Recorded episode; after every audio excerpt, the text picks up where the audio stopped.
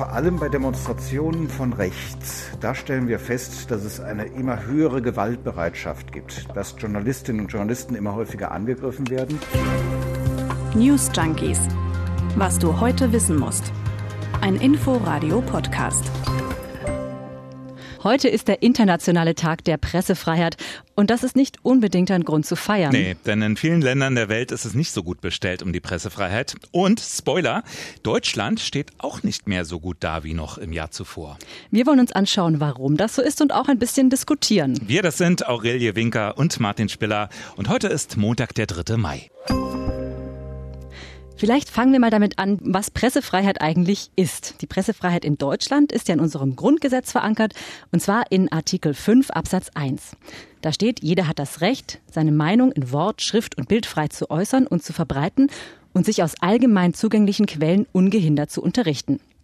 Das erstmal allgemein zur Meinungsfreiheit und dann mhm. heißt es weiter, die Pressefreiheit und die Freiheit der Berichterstattung durch Rundfunk und Film werden gewährleistet. Eine Zensur findet nicht statt. Wenn das Publizierte dann aber gegen andere Gesetze verstößt, dann kann das natürlich nachträglich schon gestoppt werden. Denn ja, auch die Pressefreiheit hat Grenzen. Die stehen in Artikel 5 Absatz 2. Diese Rechte finden ihre Schranken in den Vorschriften der allgemeinen Gesetze, den gesetzlichen Bestimmungen zum Schutze der Jugend und in dem Recht der persönlichen Ehre. Genau, das heißt, es gibt natürlich Schranken für die Pressefreiheit, genau wie für die Meinungsfreiheit. Jedes Grundrecht mhm. findet ja seine Schranken zum Beispiel dann, wenn es eben in Konkurrenz zu anderen Grundrechten tritt. Die Würde des Menschen ist unantastbar. Das steht ja zum Beispiel auch im Grundgesetz. Und abgesehen davon, dass sich äh, Journalisten an die Gesetze halten müssen, gibt es auch noch den Pressekodex. Den kann auch jeder nachlesen auf der Seite des Presserates. Und da kann man auch online Beschwerden zum Beispiel einreichen, wenn man findet, dass ein Medium gegen gewisse ethische Regeln verstoßen hat oder man sich in seinen Rechten eingeschränkt fühlt. Und dann kann der Presserat auch eine Rüge aussprechen gegen genau. das Medium. Nun kann die Pressefreiheit ja aus ganz verschiedenen Gründen bedroht sein. Zuerst denkt man meist an Staaten, die die Freiheit beschränken, in Autokratien, in totalitären Systemen, vielleicht aber auch schon in sogenannten illiberalen Demokratien, um diesen Modebegriff mal aufzugreifen. Du spielst ja wahrscheinlich auf Ungarn an, oder? Ja, genau. Ungarn liegt auch nur noch auf Rang 92. Das war früher mal Platz 23. Und natürlich Russland, Platz 150. Auch da gibt es eine Vielzahl von Gesetzen, die die Pressefreiheit weiter einschränken. Ein anderer Punkt sind ja wirtschaftliche Interessen, zum mhm. Beispiel das Problem der Medienkonzentration. Du hast ja schon gesagt, es geht nicht nur um die Freiheit der Berichterstattung, es geht auch um die Freiheit aus Sicht der Nutzer, sich zu informieren und es geht auch um pluralistische Meinungsvielfalt. Und da kann es natürlich ein Problem sein, wenn die Leitmedien in einem Land einem und demselben Medienunternehmen gehören. Das kann das dann missbrauchen und das Meinungsbild steuern. Ja, und wie gut sich das dann noch mit politischem Druck zusammen forcieren lässt, das sieht man gerade an Polen. Ein neues Gesetz sieht nämlich vor, dass private Medienunternehmen künftig einen Beitrag aus Werbeeinnahmen zahlen sollen an den Staat, zusätzlich zur ohnehin anfallenden Steuer. Folge könnte sein, das wird jetzt befürchtet, dass zum Beispiel ausländische Medienbetreiber aufgeben und insbesondere das polnische Staatsfernsehen am Ende gestärkt wird. Hat in Ungarn auch schon funktioniert sowas. Da werden mhm. zum Beispiel Werbegelder staatlicher Unternehmen zur, ja, gewissermaßen zur Steuerung eingesetzt. Also so Belohnung oder Bestrafung, je nachdem. Schauen wir nochmal auf die Liste von Reporter ohne Grenzen. Ganz vorne stehen ja die skandinavischen Länder. Mal wieder. Mal die haben es einfach drauf, oder? Genau, also Norwegen auf eins, zum fünften Mal in Folge übrigens, gefolgt von Finnland, Schweden und Dänemark. Ja, aber dann Costa Rica, die ja. Niederlande und Jamaika, Jamaika, weit vor Deutschland. Und ich finde, das holt einen echt bisschen runter vor dem hohen Ross. Der letzte gravierende Übergriff auf Journalisten in Jamaika liegt nämlich schon Jahre zurück. Die meisten EU-Länder, von Ungarn abgesehen, im oberen Bereich, auch einige Karibikstaaten, nicht nur Jamaika. Und ganz unten stehen Nordkorea, Turkmenistan und Eritrea. Ja, und natürlich China, auch ja. ganz weit hinten. Also das sind Länder, wo der Staat die entscheidende Rolle spielt mit Repressalien. In China sitzen mehr als 100 Medienschaffende wegen ihrer hm. journalistischen Arbeit im Gefängnis. Das sind zumindest jetzt die offiziellen Zahlen, die Reporter ohne Grenzen hat. Überhaupt haben die gesellschaftlichen und politischen Folgen der Pandemie eine große Rolle gespielt für die Pressefreiheit und für die Rangliste. Auch in anderen Staaten wie Venezuela oder Serbien, da wurden Medienschaffende wegen ihrer Corona-Berichterstattung festgenommen. In vielen Staaten wurde die Pandemie auch tatsächlich missbraucht, um eine freie Berichterstattung mhm. einzuschränken. In Ungarn wurde die Verbreitung von Falschmeldungen unter Strafe gestellt, genau wie in Malaysia. Wobei das ja immer so eine Sache ist. Ne? Also zählen dazu auch druckfrische wissenschaftliche Erkenntnisse? Das ist ja das Problem, wenn der bei uns ja auch der wissenschaftliche Diskurs in der Öffentlichkeit geführt wird, wie sonst nur der politische. Und wer entscheidet bitte kurzfristig, was dann falsch ist und richtig bei einem so unbekannten Phänomen? Deswegen sind auch Malaysia und El Salvador am stärksten mhm. abgestiegen mhm. im Ranking. Das sind eben die Länder, in denen Regierungen mit aller Macht die Deutungshoheit über die Pandemie behalten wollten. Reporter ohne Grenzen, die diese Liste ja jedes Jahr veröffentlichen, die haben dann so verschiedene Kategorien, in die sie die Länder einteilen. Das geht von gut über zufriedenstellend bis zu unabhängiger Journalismus weitgehend oder vollständig blockiert. Und in diesem Jahr, da gab es so wenige mit gut bewertete Länder wie noch nie. Und prominentestes Beispiel ist nun eben Deutschland. Das ist eben nicht mehr gut, das ist nur noch zufriedenstellend. Autsch. genau, Deutschland ist von Platz 11 auf Platz 13 gerutscht. Reporter ohne Grenzen hat sein Ranking zwar schon etwa vor zwei Wochen veröffentlicht, aber wir wollen uns das doch mal jetzt hier genauer anschauen. Und denn zur Begründung heißt es, Gewalt gegen Medienschaffen in Deutschland hm. hat eine noch nie dagewesene Dimension erreicht. Ja, die Rede ist von Satz. 65 gewalttätigen Angriffen 2020 auf Reporter. Ja, ganz genau. Und weiter heißt es, die Mehrheit dieser Angriffe ereignete sich auf oder am Rande von landesweiten Demonstrationen gegen die Corona-Maßnahmen. Aber es gab auch Übergriffe auf Demos gegen das Verbot der linken Internetplattform links mhm. unten intermedia.org oder bei Protesten gegen die Räumung eines von links autonom besetzten Hauses in Berlin. Ganz konkret schreibt Reporter ohne Grenzen, Journalistinnen und Journalisten wurden geschlagen, getreten und zu Boden geschubst. Sie wurden bespuckt und bedrängt, beleidigt, bedroht und an der Arbeit gehindert. Demonstranten haben immer wieder auf die Kameras der Medienschaffenden geschlagen. Ja, der Kollege Olaf Sundermeier hier vom RBB, der hat die Demonstration am Wochenende jetzt gerade zum 1. Mai beobachtet hier in Berlin und hat in einem Kommentar dazu aufgerufen, dass einfach es keine Akzeptanz von Gewalt geben dürfe. Hier ein kleiner Ausschnitt aus seinem Kommentar. Das Ausmaß an Angriffen und Bedrohungen gegen Journalisten bedroht ernsthaft die Pressefreiheit. So wie es Polizisten im Zweifel egal sein dürfte, aus welchem Motiv sie angegriffen werden, ist es das für mich als Journalist ganz sicher.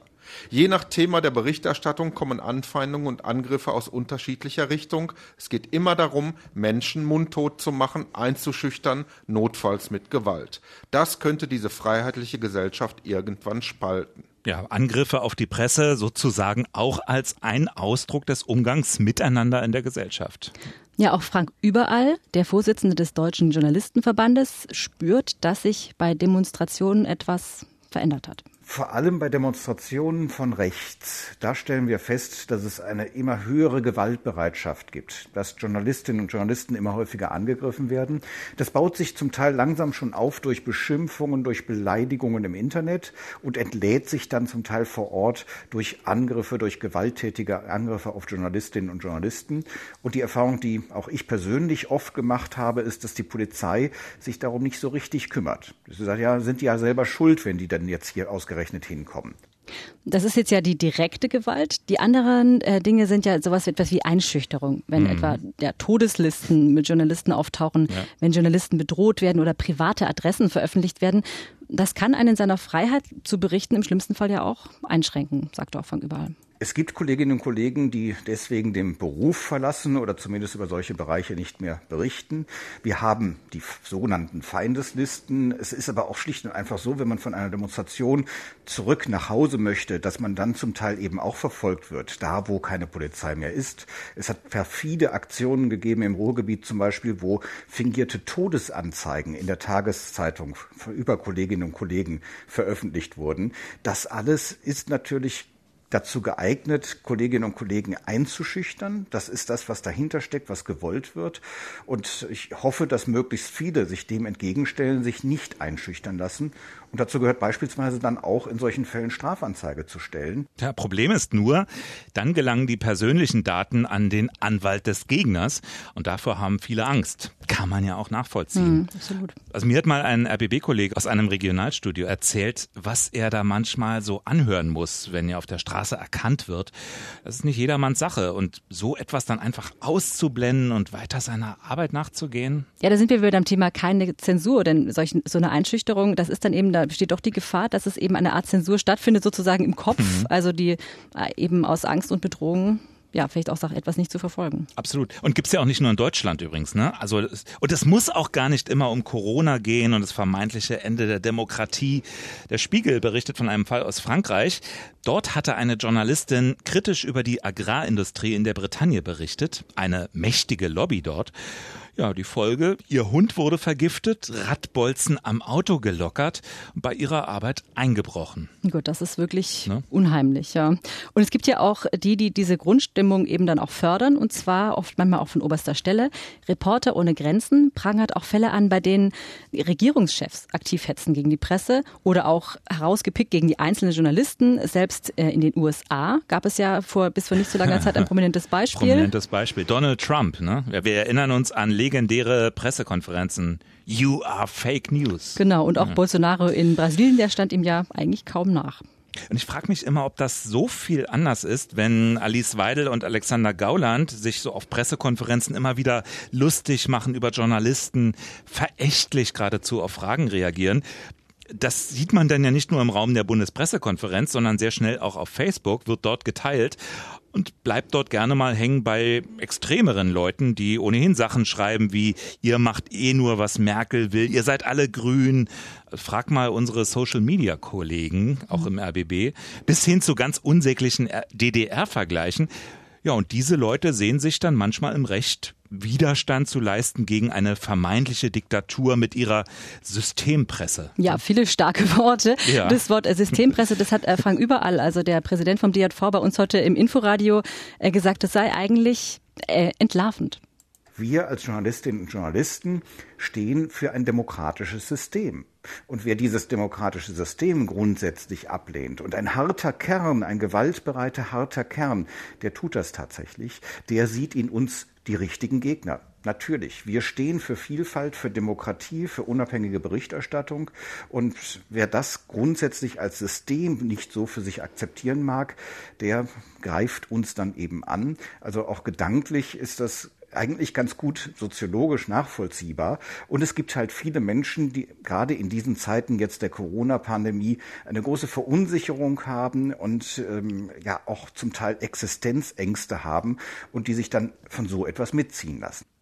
Also die schwierige Balance eben zwischen Meinungsfreiheit und dann andererseits mhm. Aufruf zur Gewalt, was eben dann eben nicht mehr geht. Ja, wenn es um Pressefreiheit geht, da geht es aber nicht nur um den Schutz von den Journalisten, sondern auch um den Schutz von ihren Informanten. Und da gibt es andere, unter anderem Kritik von den Reportern ohne Grenzen an dem vor kurzem beschlossenen Entwurf des BND-Gesetzes. Denn da wird die Kommunikation zwischen Medienschaffenden und ihren Informanten und Informantinnen ähm, zum ersten Mal zwar als schutzwürdig gesetzlich anerkannt, aber der BND soll auch weiterhin Daten wie Informationen über Kommunikationsverbindungen oder die Betreffzeile von E-Mails sammeln und ungefiltert an ausländische Geheimdienste weitergeben dürfen.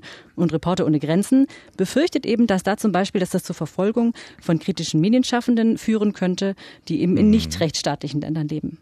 Ja, wie geht's weiter? Wie können wir es schaffen, die Skandinavier von den ersten Plätzen zu verdrängen? Also auf der einen Seite fordert der Deutsche Journalistenverband mehr Unterstützung der Polizei, also mehr Schutz auf Demonstrationen. Das heißt, dass Journalisten von einer Demonstration berichten können, ohne gleich um ihre Gesundheit fürchten zu müssen. Aber klar, nur mit Polizei wird man das tiefsitzende Problem nicht lösen können. Die Polizei, die kann ja kein Misstrauen beseitigen. Und auf der anderen Seite muss man vielleicht auch schauen, was macht in Norwegen zum Beispiel mhm. die dauernde Nummer eins besonders gut? Ähm, und da haben nicht nur Journalisten, sondern alle Bürger zum Beispiel extrem guten Zugriff auf Informationen von Behörden. Und da könnte vielleicht Deutschland sich auch noch mal ein Stückchen von abschneiden. Ähm, Elin Flobershagen vom norwegischen Presseverband hat das so erklärt. Wir haben ein Öffentlichkeitsgesetz, das meiner Meinung nach eines der besten der Welt ist und das das Recht auf Informationen garantiert darüber, was die öffentliche Hand macht.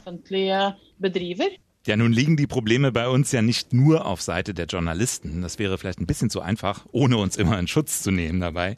Aber wenn Rezipienten gar nicht mehr unterscheiden können, was ist jetzt zum Beispiel eine seriöse Quelle und was nicht, dann muss man sich auch fragen, was läuft da schief? Braucht es mehr Medienkompetenz oder frühere Medienkompetenz, etwa in der Schule? Ja, also ich glaube, du hast recht. Das klingt natürlich immer so ein bisschen nach so einem Pädagogensatz, ja. als ob man andere erziehen wollte, was mm. natürlich auch immer nicht so nicht mm. so gut ankommt. Aber ich glaube schon auch, dass es ähm, ja, dass es einfach wichtig ist, dass wir offen ja kommunizieren, dass wir versuchen transparent zu arbeiten. Ich mache zum Beispiel bei, bei dem Projekt Journalismus macht Schule mit. Da gehen Journalisten eben in Schulklassen und erzählen von ihrer Arbeit und beantworten einfach alle Fragen, die da gestellt werden. Und ich erkläre dann zum Beispiel, woher haben wir unsere Informationen, ähm, wie funktionieren Nachrichtenagenturen, ähm, nach welchen Kriterien wählen wir denn aus, was wir melden und was wir auch nicht melden. Und dann sind die Zweifel auch ausgeräumt? Es gibt oft quasi die Frage dann, ob wir nicht irgendwas zurückhalten oder mhm. ob wir nicht, also es gibt oft sozusagen das, ähm, ja, dass die Vorstellung, es gäbe irgendwelche Metainformationen, die man so mhm. hat. Mm. Aber das ist einfach, so ist es, glaube ich, einfach teilweise viel unspektakulärer, als man, als man sich vorstellt. Wir bekommen die Informationen, wir haben ein Interesse daran, die weiter zu vermitteln und versuchen die einfach dann gut aufzubereiten für die Menschen. Und wie gesagt, auch natürlich auszuwählen, denn dass jetzt die Giraffe im Zoo so und so ein Baby bekommen hat, das meldet man natürlich nicht in jeder Welle und nicht an jeder Stelle. Der Alltag ist ja auch nicht so, wie man sich das vielleicht vorstellt, dass man da gemütlich sitzt in der Lounge oder im Sitzungsraum und dann eine Stunde überlegt, wie man jetzt berichtet, sondern da kommen ja dann die, die Meldungen kommen im Sekundentakt rein, da muss man Entscheidungen treffen, da muss man eine Auswahl treffen. Und dann auch der bereits erwähnte Pressekodex. Genau, das erkläre ich dann natürlich auch, dass es da eben auch den Unterschied gibt, dass Journalisten mhm. eben für das verantwortlich sind, was sie auch im Netz machen, eben auch noch mehr als, als andere und dass es eben auch so eine Art, ja, eigentlich eine Wächterfunktion sozusagen gibt. Und wer jetzt noch mehr wissen will zum Thema Pressefreiheit und dranbleiben will, der kann auf inforadio.de ab 18 Uhr nochmal eine Live-Diskussion hören mit Dietmar Ringel. Mhm. Der diskutiert im Forum mit Gesprächspartnern aus Medienpolitik und Wissenschaft, zum Beispiel mit Roland Jahn, live ab 18 Uhr auf inforadio.de. Genau, als Livestream. Und das ganze Gespräch, das Forum, das ist dann am kommenden Sonntag, wie gewohnt, 11 Uhr oder 20 Uhr im Inforadio zu hören. Aber da ihr da ja genau keine Zeit habt, natürlich auch on demand auf inforadio.de. Mich hat heute noch eine Meldung aufhorchen lassen. Die EU-Kommission will die Einreise in die Europäische Union für Menschen erleichtern, die gegen Corona geimpft sind. Die Voraussetzung für die Einreise soll sein, dass die Person einen vollständigen Schutz mit einem Impfstoff vorweisen kann, der in der EU zugelassen ist. Also die Diskussion über mehr Rechte für Geimpfte nimmt weiter an Fahrt auf und wird uns diese Woche sicher auch noch beschäftigen. Aber Sputnik V reicht nicht. Offenbar nicht. Also noch nicht. Es ist ja in der Zulassung immer noch. Die Regierung macht ja jetzt Tempo. Sie will Geimpfte, Genesene und Getestete gleichstellen. Der Zeitplan, heute tagt schon mal das sogenannte Corona-Kabinett. Am Mittwoch, da ist dann die reguläre Kabinettssitzung. Da soll laut Finanzminister Scholz beraten werden, was für Corona-Einschränkungen für wen aufgehoben werden. Und äh, ja, Ende der Woche, da könnte dann eine entsprechende Verordnung beschlossen werden. Wir sind gespannt. Das Thema bleibt uns erhalten. Und dann werden wir das hier bei den News Junkies bestimmt genau. genau unter die Lupe nehmen. Also bis morgen. Tschüss. Tschüss. News Junkies. Was du heute wissen musst. Ein Podcast von Inforadio. Wir lieben das Warum.